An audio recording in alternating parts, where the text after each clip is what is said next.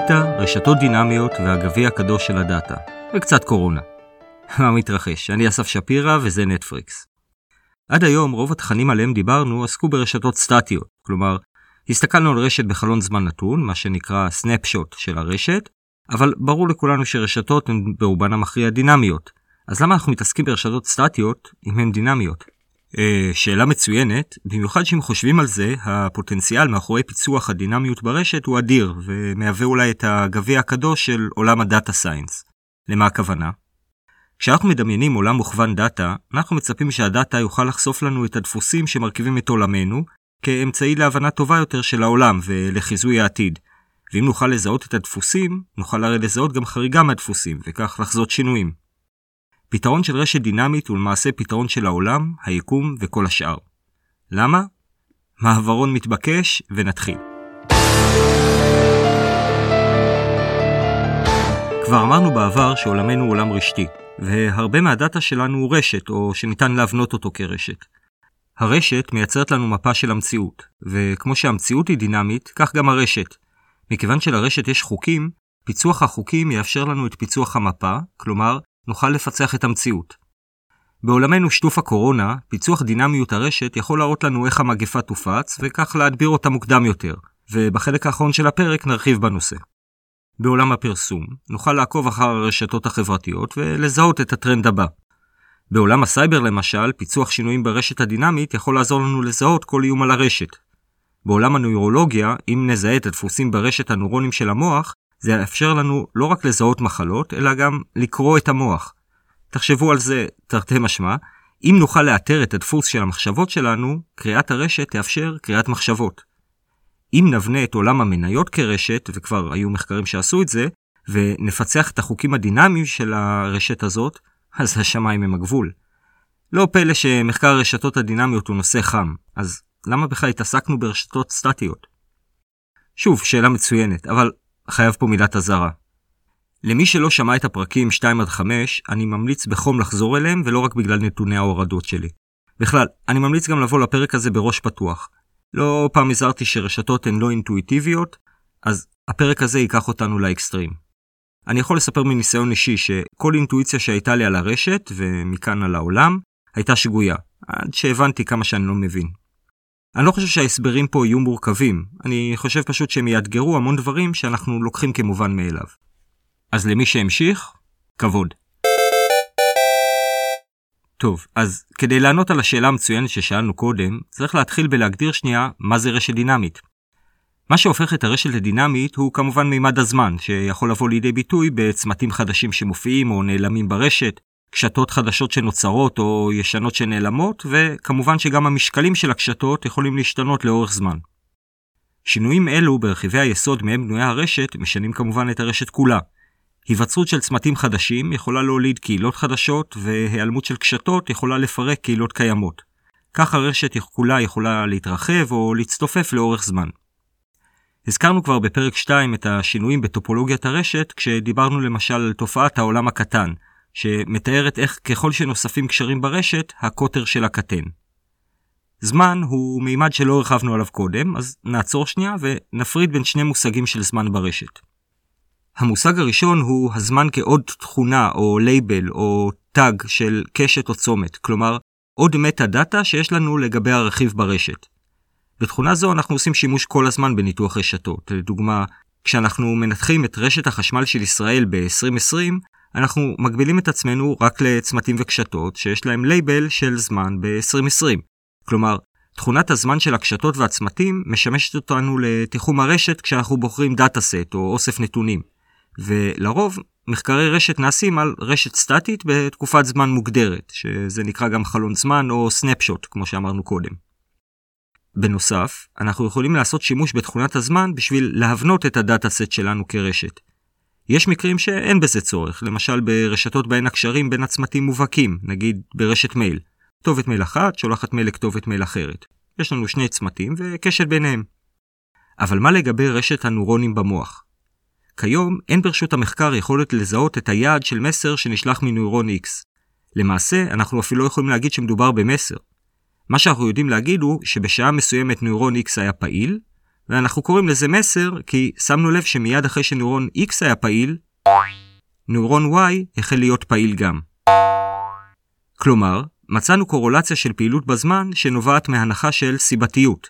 אם Y פעיל אחרי ובסמוך ל-X, אז יש ביניהם קשר. שיטה זו נקראת השוואה בין שתי סדרות זמן, או Time Series Correlation. אנחנו מסרטטים על גרף את הפעילות של הצמתים השונים, ובמידה ומוצאים תאימות או קורולציה בין הפעילויות, אנחנו מחברים ביניהם בקו. ניתן להגדיר שכעוצמת הקורולציה, כך עוצמת הקשר. כך למשל אפשר לייצר רשת בין גורמים שאנחנו מניחים שיש ביניהם קשרים, אבל הם לא חשופים לנו או סמויים. כך גם אפשר לייצר רשת ממעקב אחרי מניות. כשמניות עולות ביחד או יורדות ביחד, אנחנו יכולים לחבר ביניהן בקשת, אבל זהירות. שימו לב שקורולציה אינה קוזציה, או תאימות אינה סיבתיות. זה ששני דברים קורים בסמוך זה לזה, לא אומר שיש לזה בהכרח סיבה. זה שגרף מחירות של רחפנים תואם בצורה מפתיעה לכמות הלוטרות בארצות הברית, לא אומר שיש סיבתיות בין השניים. לאלה שמתעניינים בנושא, אני שמח להפנות לספרו של יהודה פרל, The Book of Why, שחסרונו היחיד הוא שהסוף שלו די רחוק מההתחלה. לכן, ממצאים מסוג זה צריך לבדוק פרטנית, ולצד הספקנות, יכול להיות שיעלו נקודות למחשבה שלא היו עולות בדעתנו קודם. מה שיכול לעזור לנו פה זו החלוקה לקהילות. כיוון שקהילות הן הומופיליות, חריגה מההומופיליה תצביע על נקודה שדורשת בדיקה.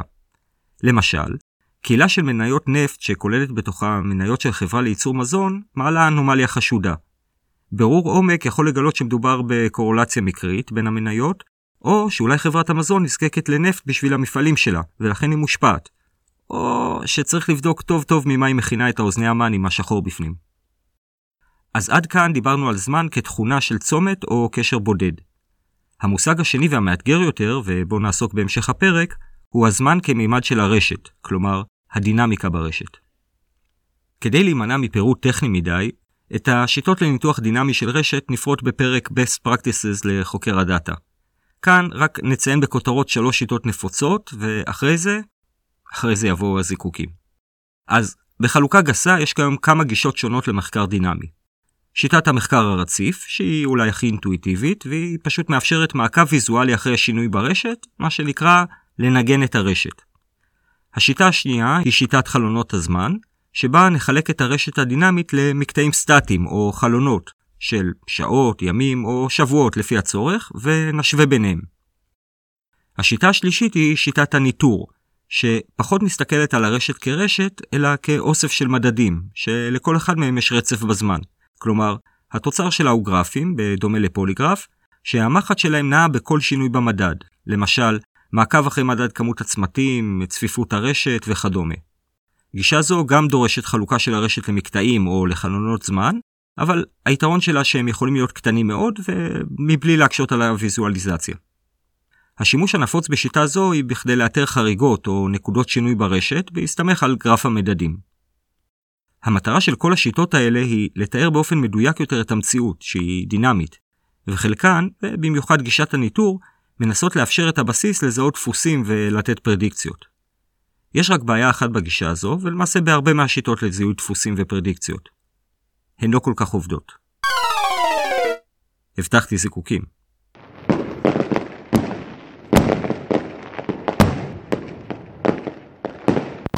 הופה, רגע. זו אמירה קצת קיצונית. מה זאת אומרת לא עובדות? אנחנו לא יכולים לזהות דפוסים בדאטה? אז בשביל מה משלמים לכל האנשים האלה שמתעסקים כל היום בדאטה? הם על גבי כל ההבטחות בנושא Machine Learning ו-AI, שיזהו דפוסים בדאטה ויתנו פרדיקציות, עזבו הבטחות, הצלחות מוכחות. אז זו באמת אמירה קצת קיצונית, וננסה למתן אותה ולהבהיר בהמשך מתי נכונה ומתי לא. אבל בינתיים, אני אנצל את המומנטום, כל עוד אתם מוכנים להמשיך לשמוע, ואגיד שהבעיה היא לא בזיהוי דפוסים של שגרה. הבעיה היא בשגרה. אין שגרה. וכאן נכנסת המרמיתה.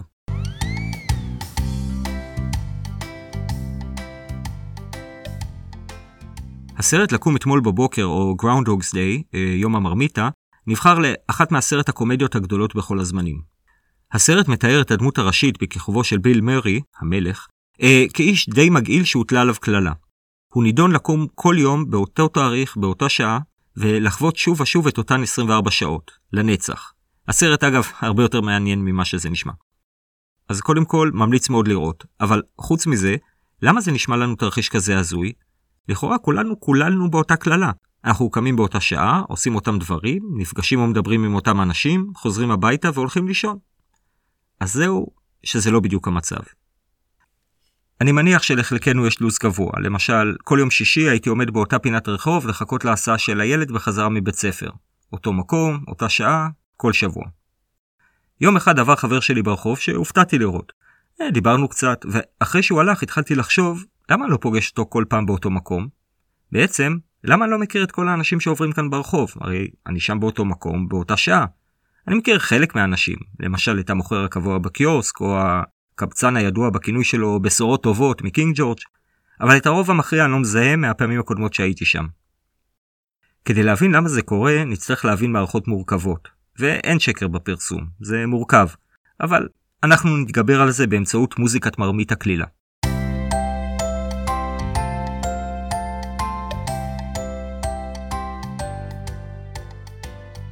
רשתות דינמיות הן מערכות מורכבות, Complex Systems, ולפיכך גם האתגר המחקרי מורכב. אז ממה נובעת המורכבות של הרשתות? אז כמו שאף אדם אינו אי, כך גם הצמתים ברשת קשורים ומשפיעים זה על זה. ניסיון למפות שגרת קשרים של צומת ברשת דומה לניסיון לעקוב אחרי שגרת תנועה של טיפת מים באדוות הנהר. כמו טיפת המים, כך גם הצומת מושפע מסביבתו שמושפעת אפי מהסביבה הרחוקה יותר וכן הלאה. מערק זה משפיע הדדית ויוצר אדוות ברשת. אם אדוות הרשת מזכירות את המושג הפופולרי אפקט הפרפר מתורת הכאוס, אז זה לא מקרי. אפקט הפרפר הוא משל מעולם חיזוי מזג האוויר, שבו תנודות כנפיים של פרפר בצד אחד של העולם יכולות לייצר סופה בצד השני. הכוונה לשרשרת של אירועים במיקרו שמייצרות תופעת מקרו באופן לא ליניארי. אפקט זה הוא אשר מייצר את הכאוס ברשת.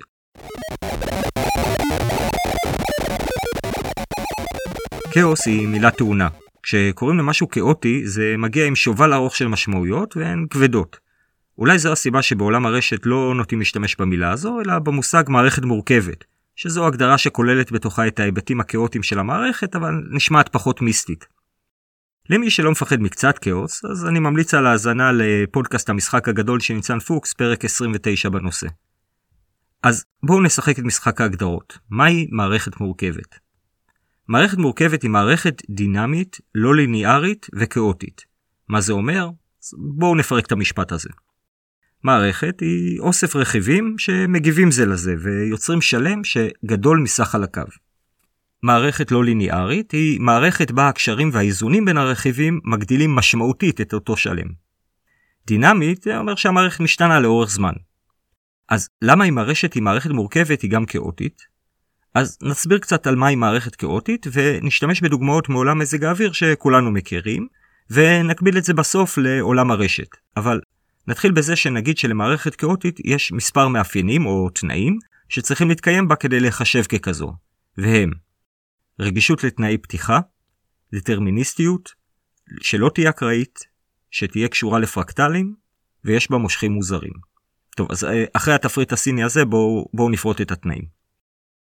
מערכת כאוטית היא מערכת דינמית לא ליניארית, שדיברנו עליה, שרגישה לתנאי פתיחה. כלומר, שינוי ולו הקל ביותר במערכת יביא לתוצאות שונות מאוד. התערבות במערכת ולו המזערית יכולה להוביל לתוצאות לא צפויות אף יותר, מה שנקרא אפקט הפרפר. בנוסף, המערכת היא דטרמיניסטית, כלומר, בהינתן אותם תנאי פתיחה נקבל שתי מערכות זהות. הכוונה היא לאותם תנאי פתיחה בדיוק מוחלט. גם אם תנאי הפתיחה יהיו מאוד מאוד מאוד דומים, זה לא מספיק ותתקבלנה שתי מערכות שונות מאוד. ומכיוון שהסכמנו שהמערכת היא דטרמיניסטית, אז הדינמיות במערכת היא אינה אקראית, היא מצייתת לחוקים. זו אמירה ממש לא טריוויאלית, אז נקדיש לה דקה. ניקח למשל את המספר פאי. פאי הוא מספר מיוחד שמקבלים בחלוקת היקף המעגל לקוטר שלו, והוא מתחיל ב-3.14 ואז רצף אינסופי של ספרות, כלומר הוא לא מספר רגיל. הספרות ממשיכות עד אינסוף, ללא דפוס או חזרה, אבל לא באופן אקראי, כלומר, יש חוק מתמטי מאחוריהן, והוא חוק החילוק. ואגב, מכיוון שתנאי הפתיחה היו תמיד זהים בחישוב הפאי, כלומר, היחס תמיד יהיה זהה בין ההיקף לקוטר, תמיד נקבל אותה תוצאה, כלומר, מדובר במערכת דטרמיניסטית. בשיח הפופולרי, כשאומרים על משהו שהוא כאוטי, הכוונה היא בדרך כלל להתנהגות שנראית אקראית ומבולגנת ולא מצייתת לאף חוק, או בז'רגון המקצועי, כמו שתום אהרון אוהב לקרוא לזה, שכונה.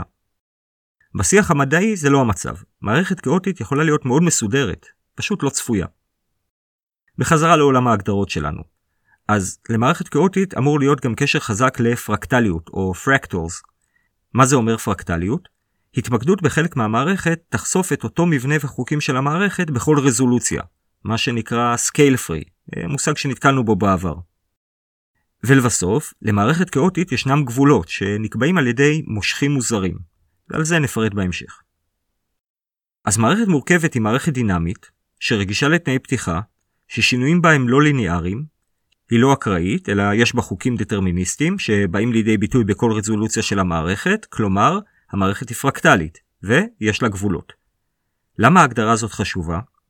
כי המשמעות של הגדרת מערכת כמערכת כאוטית היא שקיימת תקרת זכוכית ליכולת לחזות אותה. למשל, בדוגמה שהמספר פאי. אנחנו לא נדע לחזות מה המספר הבא בשרשרת המספרים שבאים אחרי ה-3.14, או למשל, לא נדע מה הספרה מיליון אחרי הנקודה ללא חישוב מוקדם. ולמתעניינים בנושא מוזמנים להיכנס להרחבות באתר snapod.net. מערכת מזג האוויר היא מהמערכות הכאוטיות המפורסמות והנחקרות ביותר, ובעיית החיזוי שבה היא מהמוכרות.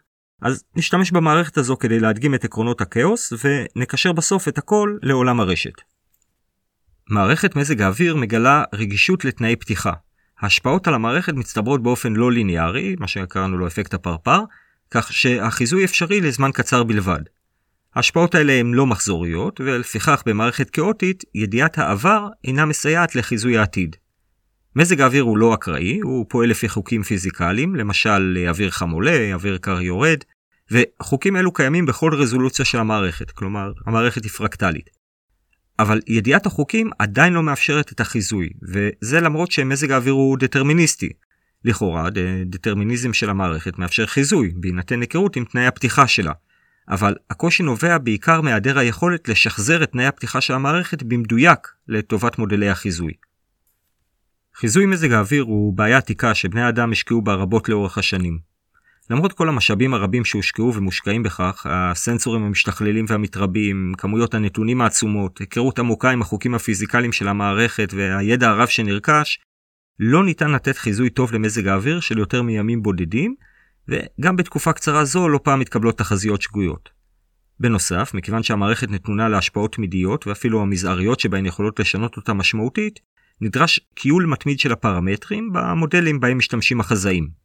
חזאים אף העריכו שאפילו אם היינו יכולים לנטר כל מולקולה לצרכי המודלים, בגלל הרגישות הגבוהה לתנאי פתיחה, עדיין תהיה קיימת תקרת זכוכית לתחזיות לטווח של כשבועיים. זהו.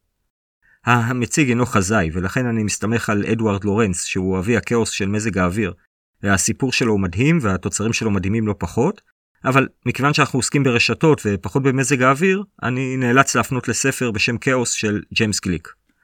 במאמר מוסגר, אני אגיד שהספר של גליק הוא אחד מהספרים הכי פחות ערוכים שקראתי, עד שגיליתי שככה נראים כל הספרים של ג'יימס גליק. מי שיצליח להתגבר על זה, צפוי לחוויה מטלטלת.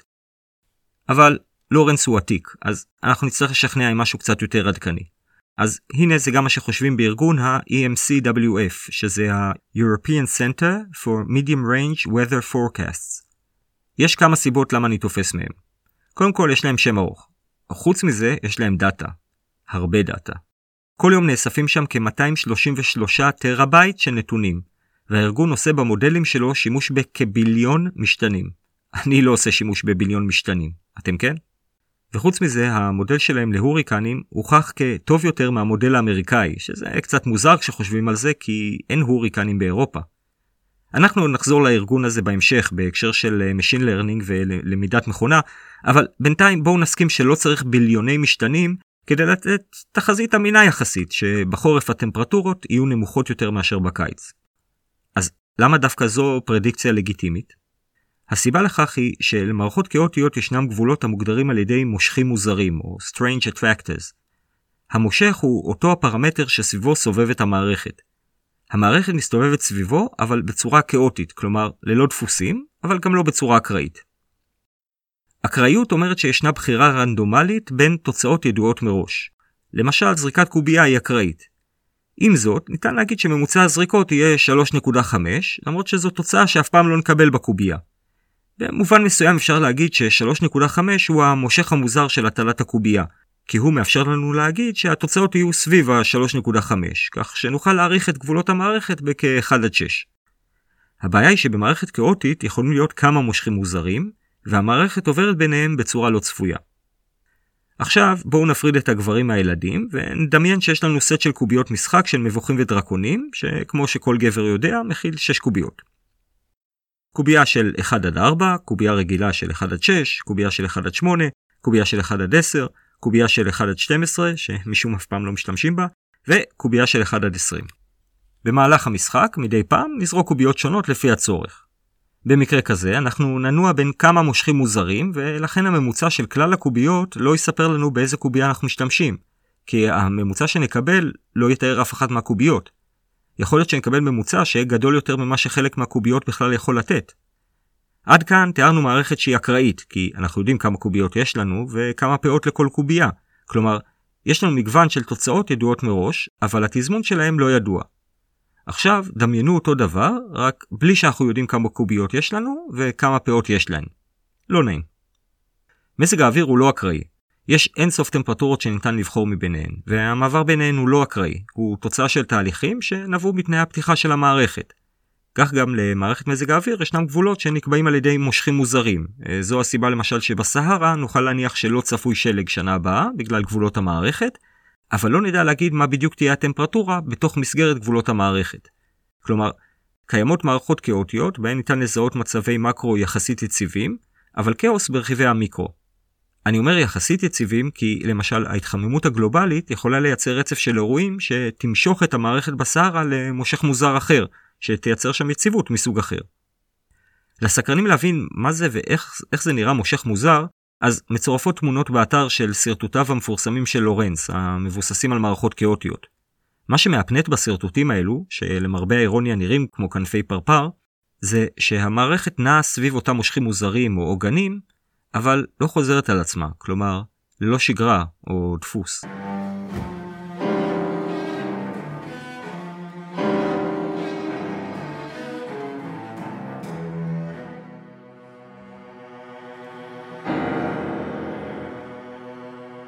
אז עכשיו אנחנו בשלים ליישם את עקרונות המערכת הכאוטית על רשתות אמיתיות, ובדגש על רשתות טמפורליות, Temporal Real World Networks. רשת טמפורלית היא רשת בה להקשתות יש מועד פקיעה, למשל ברשת טלפוניה. משך הקשת הוא כמשך השיחה, ולכן הן מייצרות דינמיות רבה. נזכיר שמה שאנחנו מחפשים זה שהרשת תענה לקריטריונים הבאים של מערכת כאוטית. רגישות לתנאי פתיחה, דטרמיניסטיות, שלא תהיה אקראית, שיהיה לה קשר לפרקטלים, ושיהיו בה מושכים מוזרים. בהקשר לדטרמיניזם ורגישות לתנאי פתיחה, נראה שיהיה בלתי אפשרי להוכיח שרשת אמיתית היא דטרמיניסטית. כדי לבדוק את זה, נצטרך לשחזר רשת מתחילתה עד סופה, בדיוק באותם תנאי פתיחה, וזה לא כל כך ריאלי. אם היינו יכולים לשחזר רשת בצורה כזו, אז אני מניח שהיו כמות הרבה מתחרות לפייסבוק. זה כנראה בלתי אפשרי לשחזר את אותם תנאי פתיחה שהיו למרק צוקרברג, בכדי להדגים שבאותו מצב תיווצר בדיוק אותה רשת. לכן התשובה הסופית לשאלה הזו היא עניין לפילוסופים וחוקרי תורת הקוונטים. גם זה רק אם הם אוהבים את הסרט לקום אתמול בבוקר או Groundhog's Day, שמתאר בדיוק כזה תרחיש. הדמות שקמה כל בוקר באותה שעה בדיוק, באותם תנאי פתיחה. ברשותכם, אני ארחיב קצת על הסוגיה הדטרמיניסטית ואצטט את רוברט ספולסקי, שהוא פרופסור לביולוגיה התנהגותית בסטנפורד, יש לו אגב הרצאות מרתקות, כולל על תופעת הפאור לו בטבע, ותודה לדור ליטאי שהפנה אותי אליו. ספולסקי בשיעור המבוא שלו לתחום שאל את תלמידיו מספר שאלות וביניהן האם אתה מאמין שלאדם יש בחירה חופשית. אחרי שרובן המכריע של הידיים התרוממו בשיעור הוא אמר טוב זה הולך להשתנות במהלך הקורס. דטרמיניזם הוא בעצם היעדר חופש בחירה. ספולסקי מאתגר אותנו להרהר בקיומו של חופש כזה לאור התלות הברורה של ההתנהגות שלנו בגנטיקה וסביבה. אבל היעדר חופש בחירה זה משהו שרובנו לא אוהבים לשמוע, אז נשים כוכבית על הנושא ונמשיך. לגבי הרגישות לתנאי פתיחה, אני מוכן להסתכן ולהגיד שאמפירית נראה שרשת אמיתית לא גדלה באופן סימטרי, ואין שתי רשתות זהות, יכולות להיות דומות אבל לא זהות, כיוון שאפילו השפעה קטנה ביותר יכולה לשנות משמעותית את הרשת. למשל, אפילו קשת אחת שנוצרת בין צמתים רחוקים ברשת תשנה משמעותית את מבנה הרשת, כמו שלמדנו מחוק העולם הקטן. אז אם נסכים שרשתות רגישות לתנאי פתיחה ונשאיר את הדטרמיניזם בצד לרגע, אז בואו נתקדם לנושא האקראיות. כמו שכבר דיברנו בפרקים 2 ו3, רשתות אינן אקראיות, כפי שחשבו בעבר, אלא פועלות לפי חוקים. חוק ה-Power Law, כמובן בראש, אבל גם חוק ההתקהלות של הרשת, חוק העולם הקטן, חוק דנבר ועוד. ואמרנו גם שלמערכת כאוטית יש קשר לפרקטליות. אז אם אתם זוכרים מהפרק על קהילות ברשת, המשלנו את מבנה הרשת לקרובית. כמו שהמבנה של הקרובית הוא פרקטלי, כלומר קרובית בנויה מהרבה קרוביות קטנות, והמאזינים הנאמנים כבר בטח בדקו במקרר, אז כך גם הרשת מורכבת מהרבה רשתות קטנות שהן למעשה הקהילות. ועכשיו כל הפרקים מתחברים לנו. בפרק בנושא ה-Power Law דיברנו על כך שברבאשי, חוקר הרשתות המפורסם, גילה שהרשת היא Scale-Free, כלומר משוחררת מרזולוציה. בכל מימד של הרשת נראה את אותן תופעות. אז הנה, הפרקטליות היא תופעת ה-Scale-Free. הרשת מחולקת לקהילות, שבתורן מחולקות לקהילות קטנות יותר וכן הלאה. גם הרשת וגם הקהילות וגם תת הקהילות שומרות על ה-Power Law. בכל חלק ברשת יהיו מעט צמתים מרכזיים וזנב ארוך של צמתים עם קשרים בודדים, או כמו שאני אוהב להגיד בחיבה, בכל קהילה יש Power Law קטן. אז נשארנו עם המאפיין הכאוטי האחרון, והוא המושך המוזר. אז בפרק 2, בנושא העולם הקטן, דיברנו על כך שהרשת בנויה מרכיבי קשירות, כלומר, איים ברשת שלא מחוברים זה לזה. ושבכל רשת יש רכיב קשירות מרכזי אחד, שהוא הגדול מכולם, ועומד בראש ה-Power Law, או בראש הזנב הארוך, כי כמו שאנחנו יודעים, גם רכיבי קשירות ברשת הם Power Law. יש לנו רכיב קשירות אחד מרכזי ענק, והרבה רכיבי קשירות קטנים. רכיב הקשירות המרכזי ברשת יכול לחשב כמושך המוזר של המערכת. מתהליך היווצרותה של רשת, מהר מאוד נוצר רכיב קשירות מרכזי, שאליו מתחברים רוב הצמתים. הם יכולים להתנתק ממנו ולחזור אליו, אבל הוא יישאר שם. ההרכב שלו יכול להשתנות ובטוח משתנה, אבל הוא שם. מכיוון שהרשת היא פרקטלית, התופעה הזאת הופיעה גם בתת רכיבי הרשת, שהן הקהילות. המושכים המוזרים יופיעו בקהילות כהומופיליה של הקהילה, ויבואו לידי ביטוי בגורמים המובילים בפאור לו. הם השתנו והתחלפו, אבל עדיין נמשכו את המערכת סביבם. אז בואו נעשה סיכום ביניים. רשתות הן למעשה מערכות כאוטיות. למערכת כאוטית יש הגדרה מדעית, והרשת עונה עליהן. אירועים שמתחילים כקטנים ברשת, כמו מישהו שאוכל מרק התלפים, יכולים להכות בגלים, כמו במשל אפקט הפרפר, ולשנות אותה מאוד. כמו כן, מערכות כאוטיות הן לא אקראיות, ויש בהן חוקים. כבר הראינו שהדבר נכון גם לגבי רשתות. הן פועלות לפי חוקים. כמו בהרבה מערכות כאוטיות, גם הרשתות הן פרקטליות, כלומר מורכבות מתת רכיבים, שאותם חוקים חלים עליהם, ולכן משמרים את הצורה של הרשת, כמו מבנה הקרובית. וכמו במערכות כאוטיות, גם ברשתות יש מושכים מוזרים ששומרים על גבולות המערכת, והם מרכזי הכובד של הרשת. אז עכשיו לשורה התחתונה. מה זה אומר שרשת אמיתית היא כאוטית? אז המשפט הבא הוא מאוד חשוב ומאוד לא טריוויאלי. המשמעות היא שמעצם הגדרת הרשת ככאוטית, אז בדומה לתחזיות מזג האוויר, גם כאן קיימת ברשת תקרת זכוכית ליכולת לבצע תחזית או פרדיקציה לרשת, או לאתר בה שגרה או דפוסים. זה היה נטפריקס, תודה רבה, מייק דרופ. תודה שהייתם איתנו. תשומת לב שהפודקאסט נטפריקס זמין מהיום גם באפליקציית עושים היסטוריה, מוזמנים לחפש אותנו גם שם. בנוסף למלל שהפרקים... רגע, בוא נחזור על זה שוב. מה זה אומר שאין שגרה ברשת? איך זה יכול להיות? עכשיו אנחנו כבר בטח לא מופתעים שכמו תובנות רבות נוספות על רשתות, גם התובנה הזו היא לא אינטואיטיבית בעליל, אבל לא בטוח שמישהו נשאר להקשיב. אז בואו נחזור שוב לחיקה החם של האינטואיציה. שגרה היא הרי מושג אינטואיטיבי. אנשים קמים בבוקר, הולכים לעבודה, נפגשים עם אותם חבר'ה מהמשרד, מדברים עם אותם אנשים, חוזרים הביתה והולכים לישון. מה זה אם לא שגרה או דפוס? לפעמים אנחנו מרגישים כל כך קבורים בשגרה הזאת, שפעם בשנה אנחנו מרגישים שאנחנו חייבים לצאת לנופש כדי לשבור את השגרה. והרי תכלס, נוכל לתת תחזית די טובה שמי שיוצא מהבית בבוקר נוסע למקום עבודתו אם זה מה שהוא עשה ביום לפני וביום לפני. לכאורה, מקרה קלאסי שבו ידיעת העבר כן מסייעת לנו לחזות את העתיד, כלומר עבר שווה עתיד. נוסיף לכך שמזג האוויר היא מערכת מורכבת כאוטית, ולמרות זאת, קיים מקצוע שעוסק בחיזוי מזג האוויר וכולנו נהנים ממנו, אז למה להיות שלילי? כדי ליישב את הסתירה, נבדיל בין התנהגות המערכת במיקרו למקרו, ונקביל תחזיות מזג האוויר, שגם בה חלק מגבולות המערכת נקבעים על ידי מחזוריות. עונות השנה הם לא מערכת כאוטית, אלא מחזורית, כמו יום ולילה. מזג האוויר עצמו לעומת זאת הוא מערכת כאוטית מורכבת, וכך גם הרשת. גם ברשת יש עונתיות, למשל, נצפה לראות יותר פעילות ביום מבלילה, אבל הפרטים שבה הם כאוטיים. נשתמש במשל הנהר לצורך ההדגמה. ואיך כולם מכירים את האמרה שאומרת אי אפשר להיכנס לאותו נהר פעמיים, כי המים שונים, הדגים מתחלפו, ואתה לא אותו אדם. אבל, מצד שני, ברור לכולנו שעדיין יש שם נהר, וזה אותו נהר. הדגים והמים בדוגמה הזו הם הצמתים והקשתות ברשת. הם תאונת המיקרו שלה, והם כאוטים. הנהר הוא גבולות המערכת או המקרו, והוא מתנהג עונתית. הבעיה עם מסקנות עונתיות זה שהן נוטות להיות טריוויאליות. אנשים לרוב כנראה כן קמים בבוקר לעבודה וחוזרים בערב, ובמקרה של ישראל כנראה שפחות נוטים ללכת לעבודה בשבת.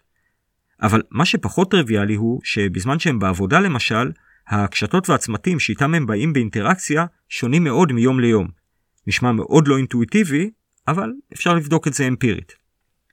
מבדיקה אמפירית על מגוון רשתות טמפורליות, תוך השוואה בין חלונות זמן בכל רשת, נגלה שאחוז החפיפה של הצמתים והקשתות הולך וקטן משמעותית לאורך זמן. למשל, ואל תתפסו אותי על האחוז, אבל השוואה של הרשת, למשל בין יום ראשון ליום שני, תגלה חפיפה של מינוס 40% מהצמתים ושל 20% מהקשתות. כלומר, המשמעות המיידית היא שרוב הרשת השתנתה, לא רק בהרכב שלה, כלומר הצמתים, אלא גם במבנה שלה, הקשתות, בסדר גודל של כ-80% לפחות. כלומר, אפילו שחלק מהצמתים נשארו ברשת, המבנה של הרשת השתנה לגמרי בגלל השינוי בקשתות או בקשרים בין הצמתים. ולאורך זמן, השינויים ברשת רק יגדלו ויגדלו. אבל אולי ההשוואה בין חלונות זמן רציפים, כמו יום ראשון ויום שני, היא כמו השוואה בין תפוחים לתפוזים. ביום ראשון כולם חזרו מהשבת והם משלימים פערים, וביום שני חוזרים לעניינים. אז גם אם נשווה את יום ראשון ליום ראשון שבוע אחריו, וכך בהתאמה גם ליום שני את יום שני וכדומה, מתוך איזושהי ציפייה שמבנה היום בשבוע עונתי, עדיין נקבל תוצאה דומה. אחוז השינוי הוא גדול, ורק הולך וגדל. נשמע מוזר? כי זה מוזר. אז כשמוזר לי, אני פונה למילגרם. מילגרם, נזכיר, היה פסיכולוג חברתי מפורסם, ואחד הניסויים שערך בשנות ה-70 היה ניסוי שנקרא הזר המוכר. Familiar Stranger. מילגרם הגדיר זר מוכר כמי שאנחנו פוגשים באופן קבוע, והם מכירים בפנים, אבל מעולם לא דיברנו איתו. מילגרם ערך את הניסוי בתחנת רכבת. הוא צילם את האנשים בתחנה וביקש מהם לסמן את האנשים שהם מכירים מהתחנה אבל שמעולם לא דיברו עמם, כלומר זרים מוכרים. הוא הצביע על כך שכ-90% מהאנשים זהו לפחות אדם אחד. מכיוון שכבר למדנו לחשוד במילגרם, אז בדיקה חוזרת לניסוי שנערכה ב-2004 העלתה ממצא די דומה, ובו כ-78% מהנסקרים זהו לפחות אדם אחד. החלק המעניין בסיפור הוא שמחברי הניסויים בחרו לראות את חצי הכוס המלאה. הם נדהמו לגלות שאחוז די גדול זיהה לפחות אדם אחד, ויששו כך את המושג זר מוכר. אבל במבט מפוקח על הניסוי, אנחנו בעצם מגלים שבניגוד לאינטואיציה, רוב האנשים לא מכירים את האנשים שנמצאים סביבם, למרות שלכאורה מדובר במקומות שמשדרים שגרה, למשל תחנות תחבורה ציבורית. וזה גם מסביר למה כשחיכיתי להסעה של הילד, לא הכרתי אף אחד ברחוב, למרות שהייתי באותו מקום באופן קבוע. את התופעה הזו ניתן למצוא בכמה וכמה מאמרים שמצביעים על כך שחלק ניכר מהצמתים והקשתות נעלמים ומופיעים בין חלונות הזמן. אבל התופעה הזאת לדעתי עברה קצת מתחת לרדאר המחקרי, וחלק מהחוקרים פשוט ייחסו אותה לרעש או אי יציבות של הרשת או אי יציבות של אלגוריתם כזה או אחר שהם עשו בו שימוש. כמו שכבר למדנו בפרק 2, לא במפתיע, הכאוס נמצא ברעש.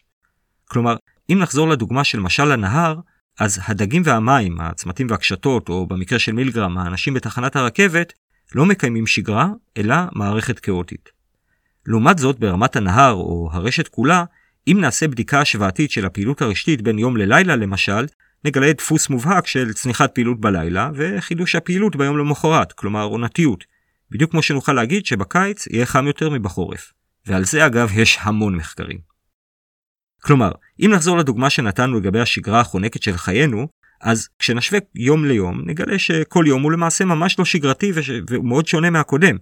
דווקא במבט השנתי, החופשה שלנו, שנועדה לברוח מהשגרה, היא הדפוס השגרתי שלנו. לתזה הזאת יש משמעויות כבדות משקל לעולם למידת המכונה, Machine Learning. ללמידת מכונה יש פוטנציאל גדול, שבחלקו כבר מומש, על דאטה סט או אוסף נתונים שמהותו סטטית. מה זאת אומרת סטטית? זאת אומרת שמה שמאפיין את הנתונים זה שהעבר בהם שווה עתיד, ולא פחות חשוב שלדאטה סט הזה יהיה Ground Truth, כלומר שיהיו מקרים מובהקים ומספיק מהם שנדע להגיד האם המכונה צדקה או לא. ניקח לדוגמה את היכולת לזהות חתולים. חתול הוא חתול, בעבר ובעתיד. יש לו הרבה זוויות אפשריות, אבל במהותו אותו דבר, ולפיכך למידת מכונה תוכל לזהות חתול בעבר ובעתיד. בכדי לעשות את זה, למידת מכונה דורשת אימון שמצריך זמן והרבה נתונים, למשל מיליון תמונות של חתולים לצורך זיהוי, זה יהיה ה-Ground Truth. האימון מתבסס על מה שנצפה ואו על חוקים ידועים מראש. בנוסף, אנחנו גם נדע למשב את התוצרים ונדע אם המכונה צדקה או לא. אבל הבעיה בלמידת מכונה על רשת היא שהרשת היא דינמית וכאוטית, על כל המשתמע מכך, ושבנוסף לכל הצרות, לרוב אין מספיק נתונים לאימון המכונה שיחסה את כל האפשרויות של חריגות או שינויים שהיו ויהיו. בעצם אם חושבים על זה, האם אי פעם יהיה לנו מאגר כזה של Ground Truth של שינויים? הרי עצם המהות של שינוי זה שהוא שונה ממה שהיה בעבר, אז איך נוכל להיעזר בעבר למצוא דוגמה למכונה של משהו שלא קרה קודם? בואו נחזור למכון מחקר מזג האוויר החביב עליי, והוא ה-EMCWF, ולניסוי שהם ערכו בתחום פרדיקציה של למידת מכונה על מערכת כאוטית. הניסוי כלל מספר שיטות של למידת מכונה על מערכת כאוטית יחסית פשוטה בתחום מזג האוויר, כדי לבחון את איכות הפרדיקציה של המכונה. לא ניכנס לפרטים של הניסוי, אתם מוזמנים לקרוא הרחבות באתר, אבל התוצר של הניסוי היה למעשה גרף שרץ מעלה מטה, שכלל את ה-Ground Truth, כלומר את ההתנהגות האמיתית של המערכת הכאוטית, ובמקביל אליו עוד גרפים שיצגו את הפרדיקציות של למידת המכונה, כדי להשוות אותם לגרף המקורי. ההתחלה נראית מבטיחה. ביחידת הזמן הראשונה הגרפים עלו וירדו ביחד. למידת המכונה חזתה יפה לצד הפתיחה של המערכת. אבל משם והלאה, כל קשר בין הגרפים הלך ונעלם. כשאחד ירד, השני עלה וכדומה. המערכת הכאוטית ברחה למודלים של למידת המכונה, שלבים או אפילו שלב בודד מתחילת התהליך. במאמר שמתאר את הניסוי, יש דיון שלם לגבי הדאטה עליו אמורים לאמן את המכונה. איך למשל מכונה תחזה עידן קרח בקיץ אם הדבר אף פעם לא קרה. אבל לצד ההירורים האלה, למידת המכונה כנראה תאפשר לייעל הרבה מהמודלים בהם משתמשים החזאים, שכמו שכבר הבנו נהיו מורכבים ואולי אפילו מורכבים מדי. אבל אם נכוון נמוך יותר, לרכיבים מאוד בסיסיים של המערכת, אז יש פרדיקציות ברשת שיותר מוכיחות את עצמן, אבל גם להן יש מגבלות. הכוונה היא לפרדיקציה על קשרים, Link Prediction, כלומר ניסיון לחזות קשתות שיחברו בין צמתים לא מחוברים. האלגוריתמיקה שעוסקת בכך מיושמת במנועי המלצות, כמו למשל המלצות למשתמש ברשת חברתית על חברים שהוא אולי מכיר או על מוצרים. דוגמה פשוטה לחיזוי קשרים כזה היא רשת שבה יש 3 צמתים, שרק 2 מהם מחוברים. כך ניתן להניח, בסבירות גבוהה, שהצמתים הלא מחוברים יתחברו, כלומר חבר טוב של חבר טוב הוא כנראה יהיה חבר שלי. כלומר, חבר טוב של חבר טוב שלי, כנראה יהיה חבר טוב שלי גם. מהיכרות עם חוקי הרשת, למשל חוק הקהילות שגורס שהקשרים החזקים יהיו בתוך הקהילה, נוכל להסיק שרוב הקשרים של הצומת יהיו לצמתים בקהילה או שכנים, ועל כך מתבססת האלגוריתמיקה שמובילה בתחום, והיא מגיעה לפרדיקציות של 80% ואפילו יותר. אבל המגבלה היא כמובן על הקשתות החריגות, אותם קשרים חלשים שמחברים בין קהילות ויוצרות את השינויים הגדולים בטופולוגיית הרשת, כלומר, הקשתות שיוצרות את אפקט העולם הקטן. למשל, פגישה מקרית של 2 אנשים ברחוב שאינה מנותרת, יכולה להוביל לחברות ברשת החברתית המנותרת ולהפתיע. לציין גם באמירת אגב שהקשר הלא צפוי הזה גם משנה מאוד את טופולוגיית הרשת שלנו. אז אולי ככל שנגדיל את הניטור, נהיה יותר קרובים לפתרון.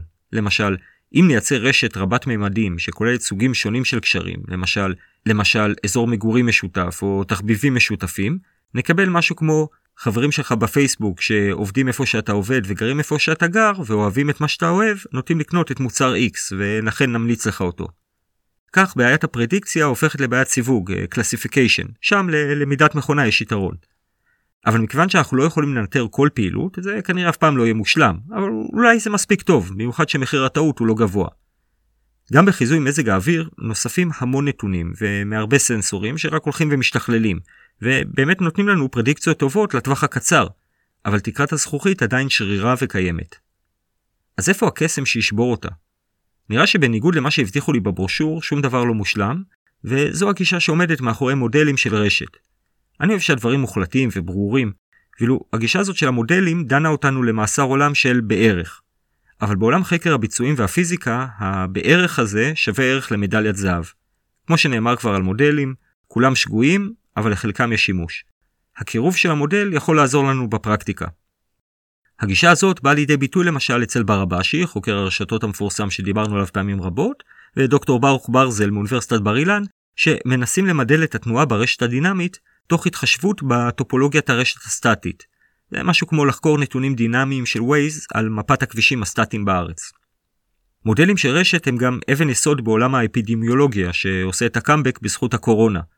לא תכננתי לדבר על קורונה, אבל איפה שאנשים רואים מגפה, פודקסטרים מזהים הזדמנות. נראה לי שאת הסי מחזיק פודקסטר אלמוני שהוציא סדרה תחת הכותרת עושים קורונה. אז ננצל את ההזדמנות לדבר קצת בעברית קלה ומנוקדת על נושאים כלילים במרכז היום, כמו מודלים להתפשטות מגפות, שמנסים לתאר את תנועת הנגיף ברשת האנושית. במודלים אלו משתמשים אחרי שכבר פרץ האירוע, הם לא יעזרו לנו למצוא את האירוע הבא. בשביל להבין למה, אני ממליץ לחזור לפרק 7 בנושא הקורונה, שמסביר על מבנה הרשת ולמה הווירוס שלנו צריך קצת מזל. סיבה נוספת היא כמובן שהמודלים צריכים נתונים, ונתונים נקבל מרגע שיש אירוע. אז בואו נדבר על שלושת המודלים הבסיסיים להתפשטות מגפה, והם SI, SIS או SIS, ו-SIR או SIR. נתחיל במודל הפשוט, SI, שהוא פשוט משתי סיבות. הסיבה הראשונה היא השם שלו, SI, Susceptible Infected, כלומר, Susceptible זה מישהו שעלול לחלות, ו-Infected זה מישהו שחולה.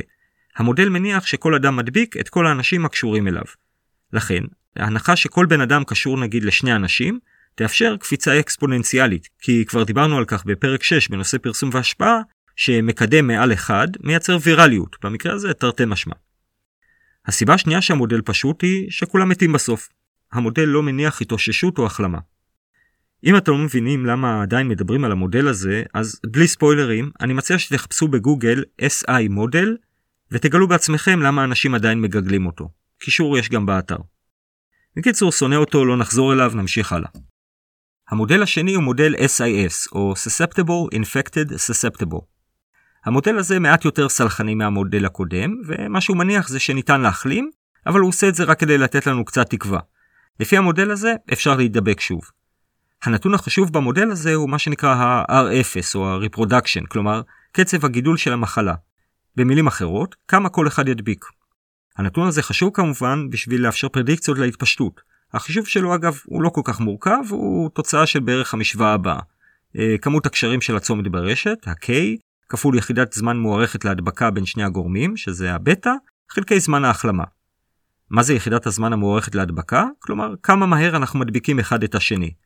למשל, כדי להידבק באיידס, צריך ללכת לבר, לחפש בן זוג רנדומלי, לפתח כימיה, ואז לפתח אפידמיה. כדי להידבק בקורונה, צריך ללכת לבר. AIDS אפרופו זכה ל-R0 של 2 עד 5. ה-C שייך כנראה לשפעת עם R0 של 12 עד 18. הכוונה היא שהמודל הזה מניח שכל חולה שפעת ידביק לפחות 12 אנשים, כי שפעת זה לא רק כיף, זה גם מדבק. אז אם התוצאה שהמשוואה היא מעל 1, זה אומר שהמגפה תתפשט. מתחת ל-1, זה אומר שאפשר להישאר בבורסה. קצב ההחלמה גובר על קצב ההדבקה. כדי להרגיע את עצמנו קצת, מישהו המציא את מודל ה-SIR, ה-Susceptible Infected Recovered. הצד החיובי הוא ש-R בסוף המילה, כלומר ה-recovered, מציין שניתן לא רק להחלים, אלא גם לפתח חסינות נגד המחלה. ולכן אנשי ה-R לא נספרים במודל, והם מקטינים את מספר הנדבקים הפוטנציאליים. הצד השלילי הוא שיש עוד דרך לא להיספר במודל, וזה למות. למרבה המזל, מודל SIR, בניגוד לאחיו הבחורים והמורשעים, יניח לרוב שבסוף כולם נרפאים או חסינים. מכיוון שקשה להדביר מגפה שיש לה מקדם גבוה משתיים, עיקר המאמצים במודל הזה הם לטובת שיטוח העקומה, כדי למנוע לחץ על מערכת הבריאות ולמשוך זמן לטובת חסינות עדר. כלומר, שעם הזמן מספיק אנשים יתחסנו באופן טבעי, והדבר יחליש את התפשטות המגפה. אז מה הבעיה? בואו נשתמש במודל SIR ונציל את העולם. אז יש לנו כאן שתי בעיות. אחת בתחום האפידמיולוגיה, ואחת מעולם הרשת. נתחיל עם זאת מעולם הרשת, כי לשם כך התכנסנו. הבעיה היא עם אות אחת קטנה במשוואה, והיא K. K, אמרנו, מציין את מספר הקשרים המוערך של הצומת. איך נעריך כמה קשרים יש לכל צומת? מה, נעשה ממוצע? זו בעיה, כי כבר אמרנו שממוצע הקשרים לא יתאר אף אחד ברשת, ודיברנו על זה ארוכות בפרק 3. אנחנו עלולים לתת מספר נמוך מדי שיפספס את המרכזות או הסופר ספרדרס שלנו. אז מבלי להיכנס ליותר מדי פירוט, ותודה לדוקטור ברזל מאוניברסיטת בר אילן, ניתן לעשות שימוש לא ב-K עצמו, כלומר מספר הקשרים של הצומת, אלא בממוצע הקשרים שיש לשכנים של הצומת ברשת. מספר הקשרים של השכנים של הצומת הוא אירוע מעניין ברשת, כי הוא מוביל למשפט מאוד לא אינטואיטיבי שנקרא פרדוקס החברות. הפרדוקס, שמוכח מתמטית, הוא שיש לנו בממוצע פחות קשרים מלחברים שלנו. וזה בדרך כלל הפוך מאיך שאנחנו חושבים. למה זה קורה? אז אינטואיטיבית יש מעט רכזות או מרכזי כובד ברשת. הרבה מאיתנו קשורים לרכזות או מרכזי הכובד האלה, כי זה מה שהופך אותם לרכזות. אז גם אם יש לנו מעט חברים, שלרובם פחות חברים מאיתנו, אבל מספיק שאחד מהחברים שלנו רכזת, אז הממוצע של מספר הקשרים שלנו יהיה נמוך יותר משל חברינו, כי הרכזת תקפיץ את הממוצע של החברים האפסים שלנו. אז נסכם קלות. דיברנו על המודלים SIS ו-SIR, כשההבדל ביניהם הוא ש-SIS מניח שניתן להידבק שוב, ו-SIR מניח שניתן לפתח חסינות. שני המודלים עושים שימוש בנתונים האפידמיולוגיים של הווירוס, כלומר שימוש במה שאנחנו יודעים על הווירוס, למשל כמה הוא מדבק, וגם עושים שימוש בנתוני הרשת, כמו למשל מספר הקשרים. אמרנו שיש שתי בעיות, אחת רשתית, כלומר מה זה מספר קשרים ממוצע של צומת ברשת, אם אנחנו יודעים שהרשת היא Power Law, ולכן ממוצע הוא מונח בעייתי בה, ועל זה דיברנו כרגע. הבעיה השנייה היא מתחום האפידמיולוגיה, ולשם כך בואו נראה את הדברים מהצד של הווירוס. אם לווירוס שלנו יש מזל, והוא מגיע לצומת מרכזי שבא במגע עם הרבה אנשים, אז יש לנו ג'קפוט. המגפה תתרוצץ מהר מאוד במגבלות הקהילה, ועל זה דיברנו בפרק הקודם בנושא קורונה, מוזמנים לחזור אליו. ועכשיו נוסיף לזה עוד נתון קטן, הדינמיות של הרשת. הטופולוגיה של הרשת היא סטטית, אבל ההידבקות היא דינמית. מה זה אומר? זה לא מספיק שיש קשר בין צמתים ברשת. הקשר צריך להיות מתוזמן בצורה כזו שתאפשר הדבקה. למשל, בפזיזותי, לקחתי את המשפחה שלי לחופשה בתחילת מרץ במלון בחיפה, וטיילנו בסטלה מאריס, מקום מאוד יפה ומוכה תיירים. המזל הוא שסבתא שלי, חיפאית ותיקה שמגרדת את המאה מלמטה, היא אישה ערנית, וכששמעה על מעללינו, מיירה לעדכן אותנו על מה שקורה בעולם.